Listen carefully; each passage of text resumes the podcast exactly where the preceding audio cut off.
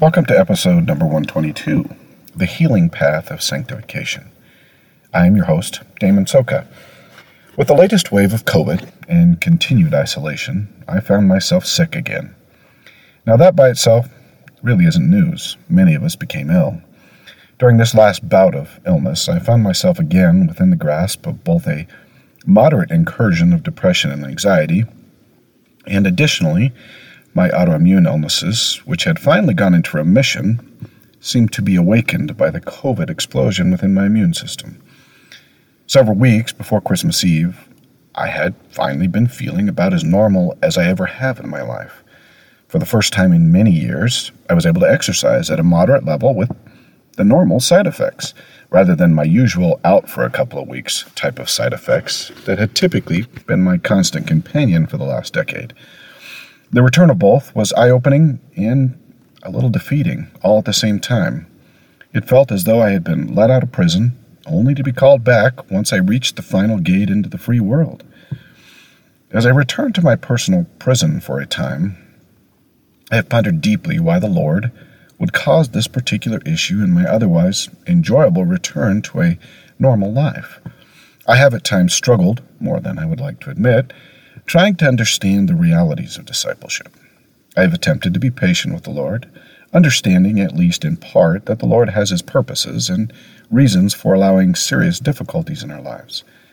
I guess trying harder to practice what I've been preaching all along. In all of my pondering, scriptures, prayer, I've come up against what I will call the dilemma of sanctification. Yes, I have named this episode The Healing Path of Sanctification, but often the dilemma comes before the healing. Interestingly enough, the healing path of sanctification appears only in the past. It is very rare that we are able to view with spiritual or even mortal eyes the path of sanctification before it is completely upon us. That is the dilemma that we face. Sanctification is the atoning process of motiv- motivation, purification, which in turn changes our actions.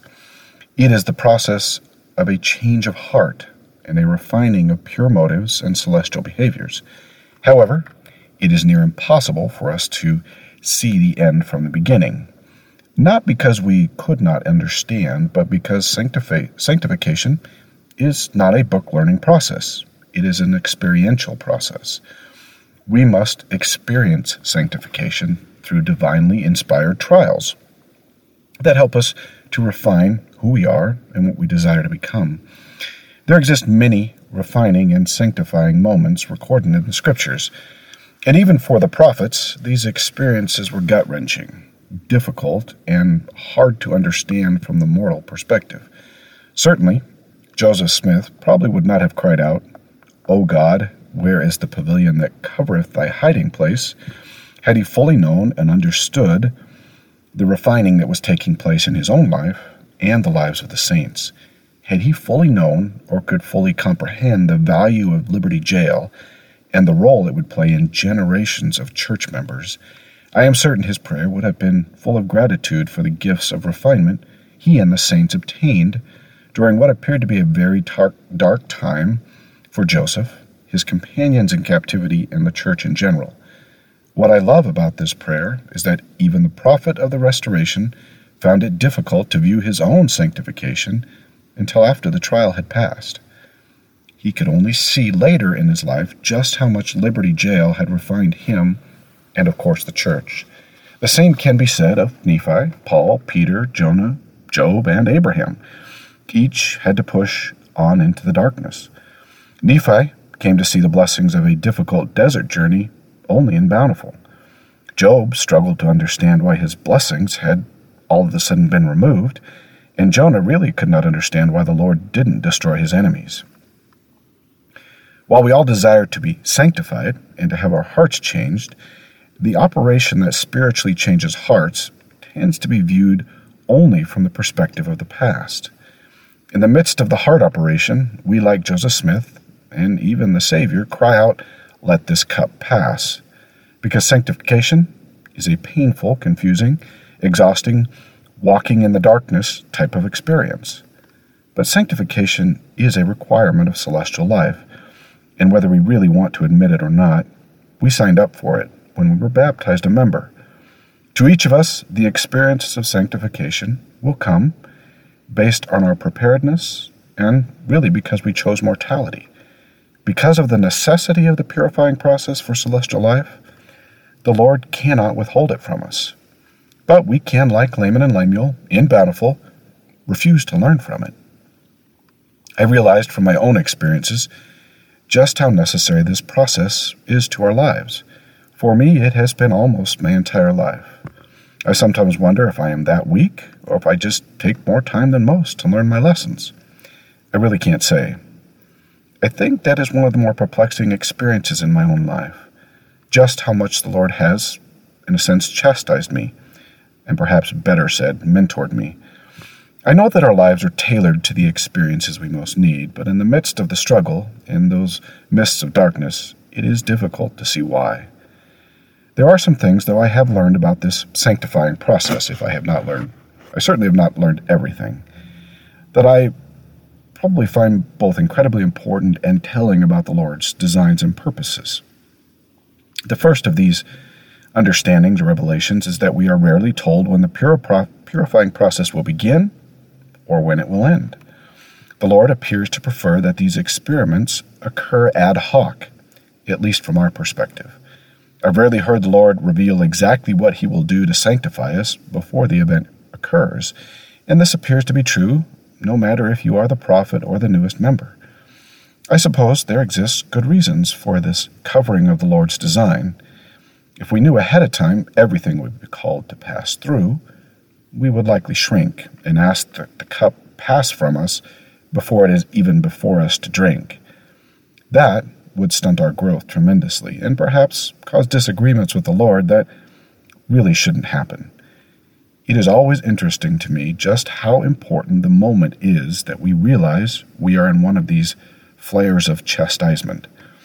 Often the knee buckling that occurs is good both for the soul and the body we find ourselves rehearsing the same, O God, where art thou, as Joseph did, in his own extremities after sustained and prolonged incarceration in terrible conditions. That moment, or perhaps several moments, we call out to our Father for relief, brings with it the necessary humility for the Lord to begin the spiritual heart transplant process. Once we've accepted our moment of deep struggle, the Lord then can begin to support us and make the necessary changes to our spiritual lives. The second of these understandings or revelation about the sanctifying process is that it takes time. Brief moments of difficult circumstances can often be sustained without any real change to our spiritual conditions. Only a prolonged and sustained trial can produce what the Lord desires in us. Time is the element that is most difficult and yet most edifying to the process. Often, the longer the process, the more refining that occurs. However, time is not the only element that is necessary, and the time frame can be lengthened or shortened depending upon our response to the difficult trial. Yes, the time frame does depend upon us and our willingness to submit to the Lord like a child to his parents. This giving of free will is no easy task, and requires that we not only recognize God, as well God, but it also requires that we fully accept that He knows best. Even if best means greater pain, greater suffering, greater humiliation, and greater mists of darkness. The third difficulty of these sanctifying trials or understandings is that we are often not able to see the end from the beginning. I think that if we could see the growth that our trial would produce in us into the future and even eternity, I believe that at times, not all the time, but at times we would do better, we would be better able to endure our trials. But the trial of sanctification requires the element of the unknown. The mist of darkness do have a divine purpose. Certainly they obscure what we can see, but in so doing, we must fully trust the Master and his purposes. When we cannot see the path, then we must trust that it is there, and that the Savior would not lead us astray. Now, this walking in darkness seems to be a necessary part of the purifying creating and developing trust and loyalty to the Savior and the Father. This walking in darkness causes all types of problems for mor- mortality. As I have frequently discussed, our minds do not like the unknown. In fact, so much so that our minds will do whatever it takes to understand, and that even means filling in blanks of revelation. Yes, often in our severe difficulties, or those severe difficulties, cause us to feel things that do not come from the Lord, but feel very true. This can be the nature of receiving a healing blessing we feel is the one blessing that will fully heal us, only to relapse into our illness again. This can be a prayer of faith that tells us our suffering will end soon, but our illness continues to vex our souls. Learning true revelation and the voice of the Spirit in our distress is one of the most difficult skills of mortality. Our minds desire resolution and understanding. We want to understand fully how, when, what, where, and why, and discerning between our voice and that of the Spirit when our body is racked with pain, paralyzed by anxiety, disillusioned by depression, is by nature very difficult, but incredibly important to our eternal welfare. So the Lord mercifully allows us to struggle with His voice during our trial of faith. Part of this struggle is by nature learning humility, and part of the struggle is simply learning to discern the voice of the Lord among the other voices that are so prevalent in our minds. Fourth, our minds and bodies are tuned to avoid pain and suffering and to seek out comfort. Our mortal systems, by nature, are really designed to avoid pain and suffering. It makes good sense to have a body that avoids such things as pain and suffering, as those feelings tend to be destructive to the body and lead to death if they are ignored. So, our mortal body's design is to avoid the sanctifying trial and to remove itself at every opportunity. Now, there's nothing wrong with seeking the balm of Gilead and working towards healing.